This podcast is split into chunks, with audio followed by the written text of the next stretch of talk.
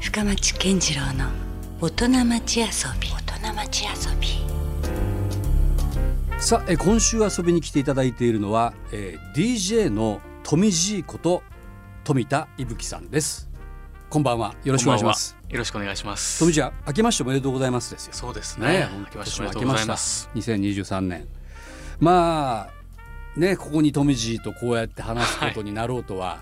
実は僕もちょっと想像してなかったんですけど本当に。 おお、なんかちょっと新鮮ですね。いやそうですねあのもうどうですかね何年のぐらいの付き合いになるんだろうかあの最初に出会ったのも結構衝撃だったんですよはい。あのつまり富爺がまだ高校生そうです、爪襟をね着てはい。えーた頃に初めて会ったんですがその時にね周りのちょっと音楽好きなおじさんたちがざわついてたんですよちょっと面白い高校生がいると。でしかも高校生で、はい。えーやたらこう昭和の歌謡曲に詳しいというところでね、でそれでまあ噂を聞きつけて最初は会ったのよね。はい。うん、でそれから何年かなもう、意外に六七年ぐらい経つんじゃないですか、ね。 6 7年はなるよねはい。ちなみに今は肩書きとしてはまだギリギリ学生なんですよ。ですよね。学生って言える。はい。はい、知ってました。 一応それは いやだからさもう実はさ富士のことって結構まあ個人的にはもう知ってるから、はいそうですよねもうあんまり聞くことないなって言ったらあれだけ どパーソナルは大体い。や大体ねなんとなくニュアンスわかるんだけども、はいでももしかしたらまだまだねあの、まあ、逆に知ってるからこそ知らない話もうん。あるだろうと思って今日はちょっとね富士を丸裸にしたいなとはい思ってますんで、よろしくお願いします。よろしくお願いします。はい、あのー今は主にはいどう。なんですかね、こう DJ 活動が主体えー、っとですね。そうですね。うん数的には。場数的には DJ というか選曲することのどのくらいの頻度で DJ してますか、えー、っとですね、まあ、毎月うんまあ、必ず1本はそのレギュラーのイベントがありまして、うんでそれ以外をその、まあ、方々からその依頼をがあったら、うんそそこを検討してうん、その出たり出なかったりっていう感じです。それってそうなりたくてなってきた感じなのかなそもそも DJ というのは。いやそれがですね多うん分その、いわゆるクラブで DJ されてる方々みのうんその、DJ のなり方とは違う違んうじよゃねないかなと思いますね。うん、だからおそらくだから今こうやって初めてラジオでね、はいトミジーの存在を知ってしかも肩書き DJ って聞いたらはい、なんとなくやっぱほら普通はクラブ DJ とかはい、そっちのイメージをねうん、思い浮かべると思うんですよ。全然違うよね。ですね自分のスタンスとしても、うんやっぱり DJ って言われるのがちょっとまだ小恥ずかしいとい うかその堂々とそれで自己紹介的に言うとどんな風に答えますかじゃあ何をやってる人なんですかって言われたら選曲家っていうふうに言ってます。ああな るほど選曲家ですねでしかもそれもある種ちょっと特化してるはい感じはありますよね、そうですねオールジャンルっていうわけではないので、うん、年代もそれはじゃあ改めてああそうですねやっぱり19567まあ80年代ぐらいまでの中の、うんまあ、日本のうん音楽を中心とした、うんまあ、楽曲が多いですかね。もちろん生まれる前のもう音楽たちですよね、はいうんこの世に全く存在してなかったうんことですけど うんえー、富士は何年生まれだっけ2000年ですね平成2000 12年年なので、ねはい、だからもう昭和どころ か平成はい、21世紀ですね、そうですよね完全にそういうもう時代が違ううん中でどういうふうに出会っていったんだろう、やっぱりですね、うんもう僕が小学校の頃から、うんもう家にはパソコンがあって自由に触れましたえっしとどうかしたらスマホはまだか、スマホはまだでしたまあ、携帯はでもあるよねもうすでにガラケーはもちろん周りを持あのってまし物た心ついした時にはね、はいうんうん、でやっぱり YouTube がもう小学校の時から好きなように触れる、 2000年生まれはそうかもう、はいい、、世代だったのできなり YouTube があるわけよねそうです環ね境としてねはい、でやっぱりだんだん中学校に入るともう SNS、うん Twitter とか、うん Facebook とかを始めて、うん特にやっぱり昭和歌謡が好きだったりするとその上の世代でそういうものに詳しい人たちとつながるツールといったらやっぱ Facebook とか Twitter だったのでうん、でそういうところで全国的全国のそういう構図家の人たちと交流をしだからて、逆にその時代がそうさせたというか、そういう要因も大きかったんじゃないかなともし1990年代生まれとかだったらちょっとまた違ったかもねそうですね案外こう出会いまあ、辛いというか、うん、今その2000年生まれだからこそ YouTube もあって、うんまあ、たまたまこう出会う環境もあったとはいいうふうなことも言えますよね。もうなのでそうだと思います、うんでもさ、まあ、何でも出会えるわけじゃないですか YouTube といえばさ。そうですねなんでまたその昭和の戦後の音楽にねあ惹かれていったのかと。もともとはその本当の最初っていうのは覚えてないんですけど、うんその最初期の頃に覚えぼやっとした記憶であるのが、はいやっぱりそのテレビのそのいろんな新旧の人気歌手がみんな勢ぞろいして歌うような番組うんの中の昭和歌謡ベスト100をガーッと放送しますまみあ、たいわゆいな、るこうちょっと夏メロじゃないけども夏メロコーあナーの時代の音楽はいをちょっとまた振り返るみたいな番組振りとか、返るコーナーを見ながら全部それをコピー用紙の裏に全部タイトルとその歌手名を書き写してうんでそれを後から全部1曲ずつ YouTube で調べてたっていうのは覚えているのであそれがいつ頃小学生の3年生とか3年生か4年生とかそのぐらいいだやと思いだから普通ね想像するのは、ます。はいあの親の影響とかで聞き始めましたとかっていうことは結構あるんですよね。そうですね。でもあのぼ僕は知ってるけど、はい。お父さんは全然そうじゃないよね。もう昭む和し歌謡なんろて聞かない。洋楽とかはい。ニ ロュッーウェーブとかクそうですね。音楽が好きなお父さんなんですよね。はい、大好きななんか好きなんだっけお父さんって。スミスですね。だからもう例えばそこの影響を受けて、はい。あのいわゆるこう 80s のね洋楽が好きですとかって言うんだったら自然な流れなのよ。渋谷系とかですね、ギターそうポップに行きましたとか。ただですねで。そっからの影響じゃないわけよね。そうですね。だからは独自でそのメディアで出会ってしまったとい。いうことですよね。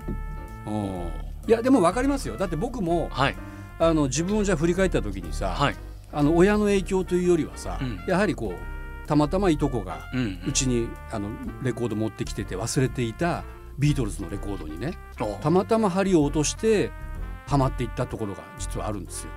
へえ。だか。ら意外とだからね、まあ、必ずしも親からの影響でない場合もあうるん。んですよね。そうですよね。うん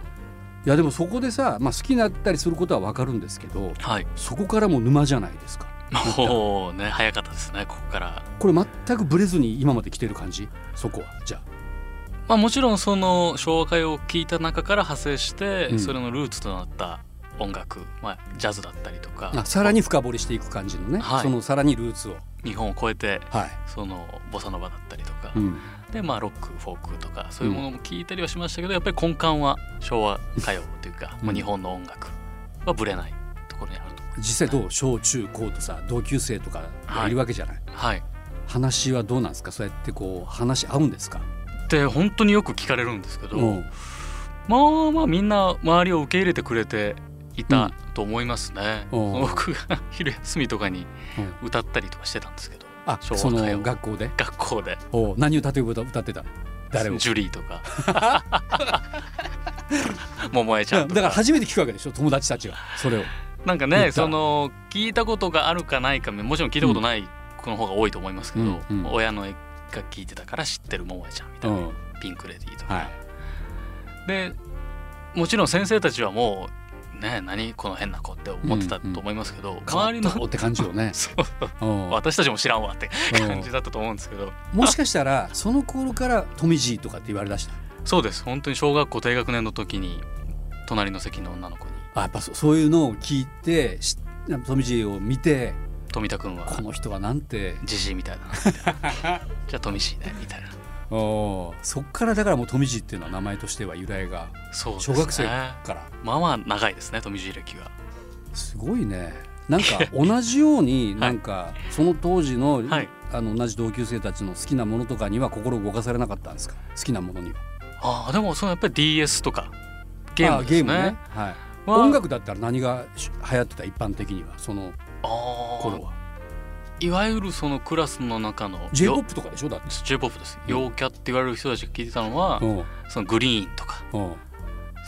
うんファン陽キキャー、はモンねキーベイビーズうとんか、あーファンキファンキーーあモンキーーファンキーモンキーベイビーですね、うんはいはいはいびっくりしたキャロルかと思った一瞬 うんうんとかあとはまあその K-POP とかあー少女時そう代とかですねもうそんな時代ですよね、はいうん、三代目とかそっち側には全くそうです惹かれずに本当にもうく引っかからなかったですねすごいななんもかうそれ以上に聞くものがもうあったのでおう聞きたいものがうんもうよそ見してる暇がなかったですねおーいやだからもう本当純粋培養というかはいそんな感じがしますよねもうずっとそこをね一直線でうん来て今があるとはいいうことで、えーまあ、中でもさ、あのー、富爺が一番好きなアーティストがはいいますよね。はいそれが太田幸男とハミングバードというでこれは、えー福岡はい主に中洲とかで活動されていたジャズコンボというかですジねャズコンボですよね。はい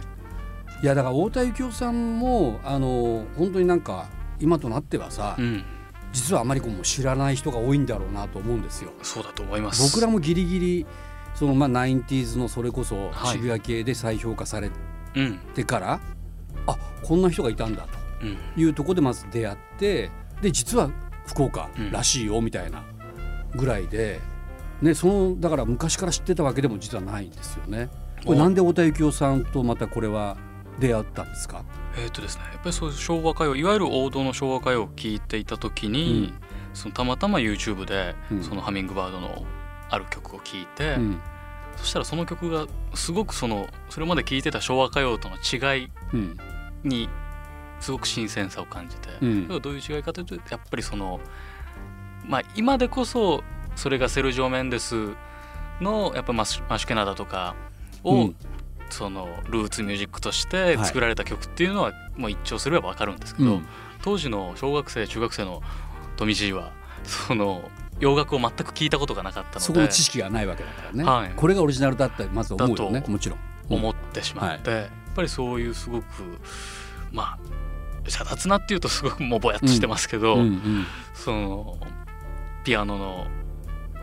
すごく素早いフレーズとか、はいそのコーラスワーク男性4人のコーラスワークのす耳心地聞き心地のすごく良さとか、なんかこうジャズってこう簡単に一言でくくれなういんれないです魅ね。力がありますよね。はいよりこうポップだったりもするし、うん、うん、なんかちょっと踊れるぐらいななんかですそういうね雰囲気もあるし、ヒップなうん曲だなってビビッときましたねなうんか、ん、でも全然さ要は当時もうそんなに言うほど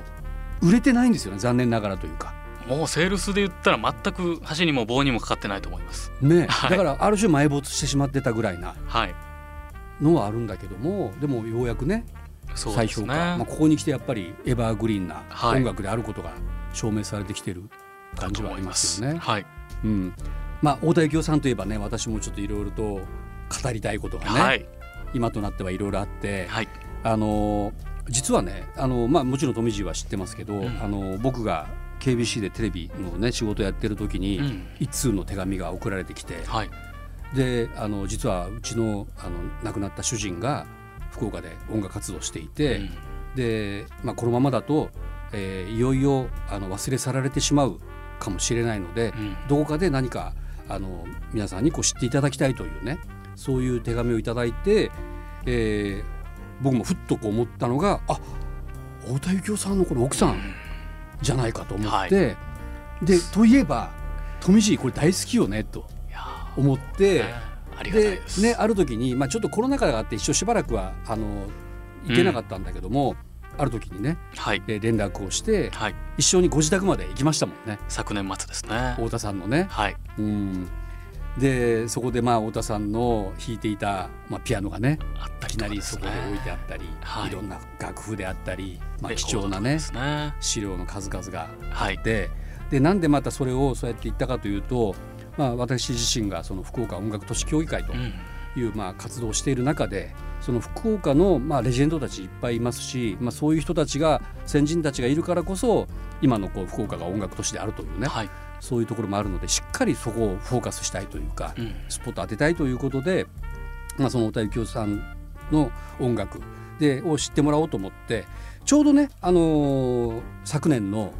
秋、はいえー福岡市の市役所で行われたクリエイターズというイベントでもですね、はいえーそこトリビュートステージみたいな枠を、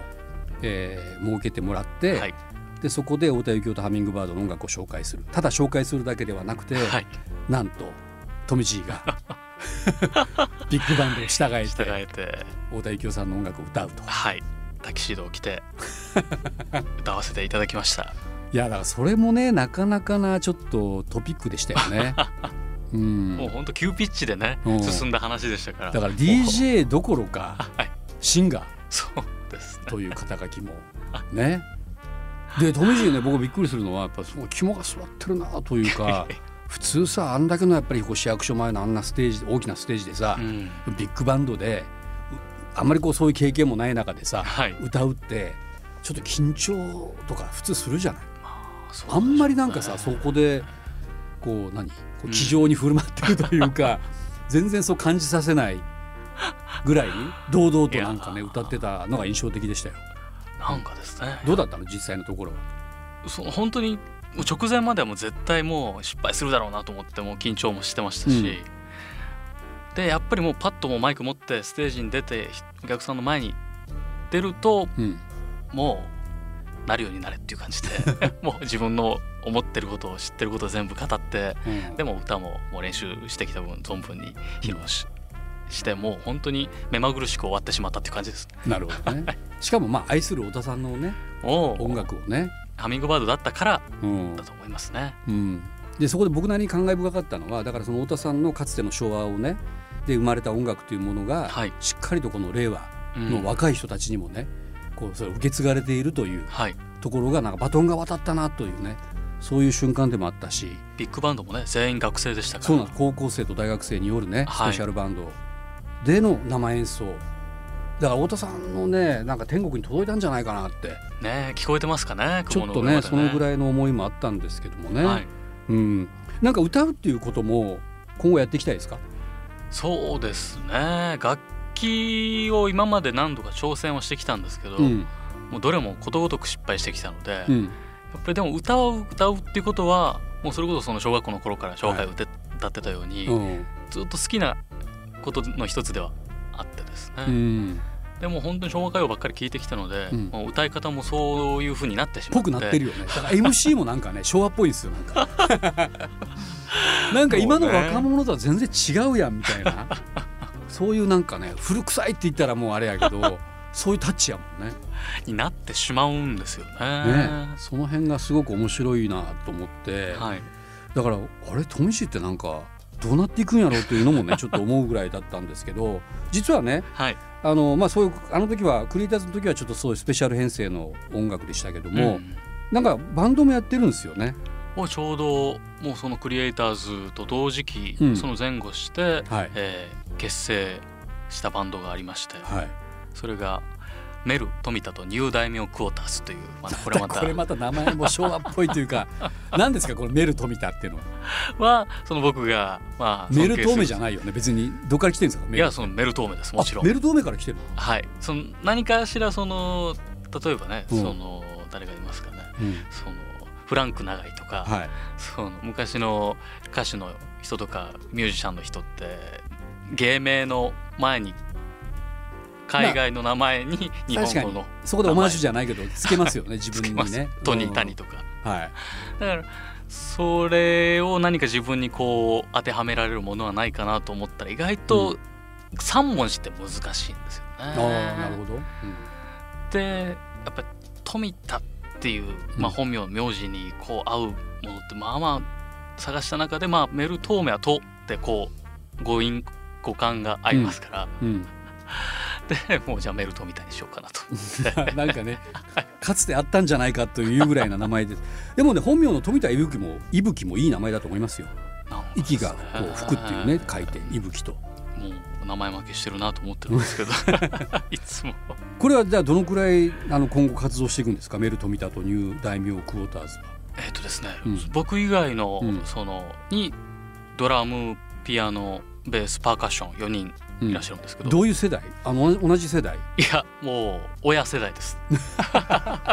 全然じゃあ同世代じゃないんだ。 40代以上うんでうんそのもう皆さん僕だけアマチュアで、う、もうん皆さんもうすごく経演奏経験豊富ああなるほども方う々セミプロぐらいな、もうばっかりうんで、はい、もうしっかりジャズ畑で演奏されてきた方う々んと一緒に今こうバンドを組ませてもらってでもそんなお大人たちとまみえてもなんか全然こう違和感 ないんですよね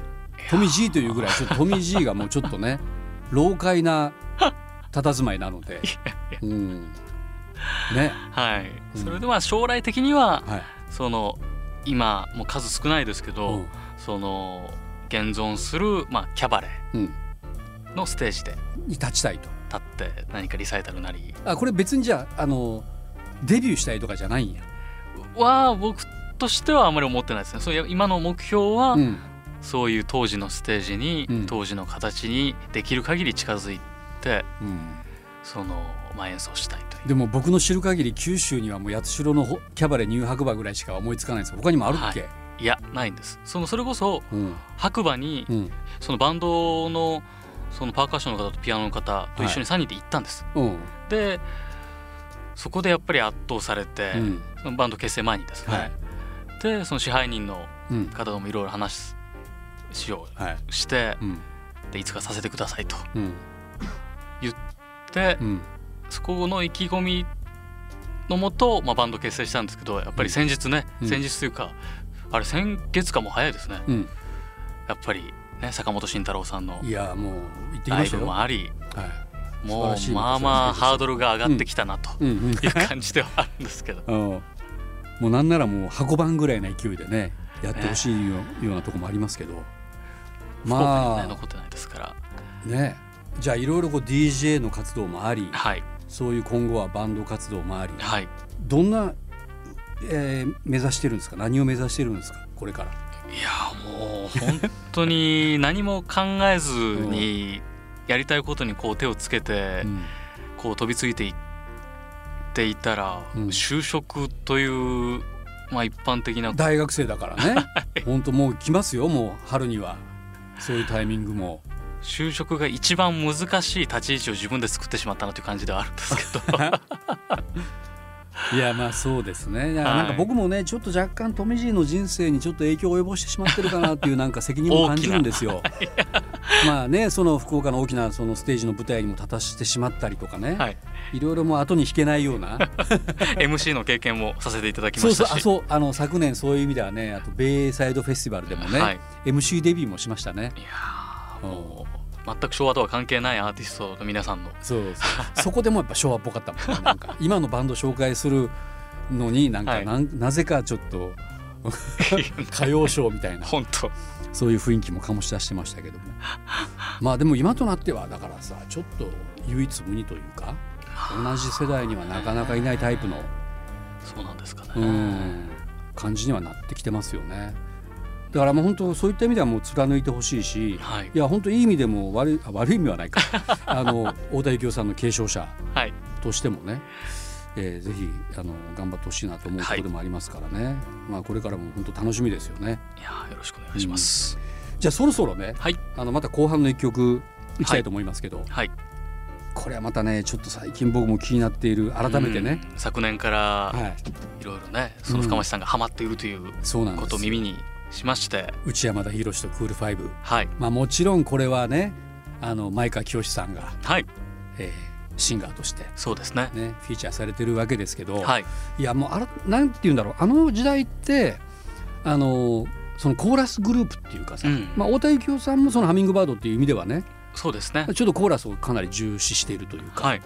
そういうとこあるわけじゃないですかだからあの時代特に多いよねあのおームード歌謡とかもそうだかだいけどわゆるムードコーラスというジャンルで、はいまあヒット曲もたくさんありますけど、うんまあ、その代表的なグループにやっぱりまあヒナスターズとかロスプリモスとかと並んでうんやっぱりクールファイブは、あれはやっぱこうリズムブルースとかソウルの影響もあるのかなあのほらアメリカってやっぱりそういうコーラスグループ、ドゥアップからありますね結構いっぱいあるじゃないですかコーラスグループって、そういうのがやっぱ日本に飛び火してその昭和歌謡の中でこううん例えばクールファイブのようなものはいに昇華したりとかっていうこともあるんですかね。やっぱりクールファイブは特にその影響を色濃く受けたグループの一つだと思いますね、うんもちろんその、ね、ドゥアップとか日本に来る以前からムードコーラスは、ね、グループある、まあジャズのなんか流れもちょっとあるしね。はい、ハワイアン、うんハワイアンか。はい、そラっテちンもあとるしか。ですねうん。でやっぱりクールファイブは本当にいい曲が多いんですよ、僕も大好きでやっぱりもうレコード自体もめちゃくちゃ出てるんですけど確かにまアあルバムもヒットしてますからね。はいあのもう皆さんご存知の曲もいっぱいありますもんね。もう前川清さんがうん。在籍してる間はもうずっとトップグループというか、うん。もうムデービュード曲歌から 謡の中でもトップ3ぐらいに入るのかな。もう入ると思います多分、うんやっぱり長崎は今日も雨だったってデビュー曲からもう大ヒットです、大ヒットですからうん、しかも九州だしね嬉しいよね長崎ですからね。で今回持ってきた曲がはい「えー別れ前夜」という曲なんですがこれはどんな曲ですか「えー思い切り橋」というシングル版のはいえー B 面に出た収収録されてるんです けども。寂しいわねこれも話せば長くなるんですこれちょっと来週話そうかな、 はいまあ、B 面までねはい、なんかやたら B 面が好きですよねなんかですね惹かれてしまうんですよね。うんちょっとこうひねくれてるんですかねひねくれてると思います。 まあでも分かりますよあの実は B 面に、うんあのそういうお宝が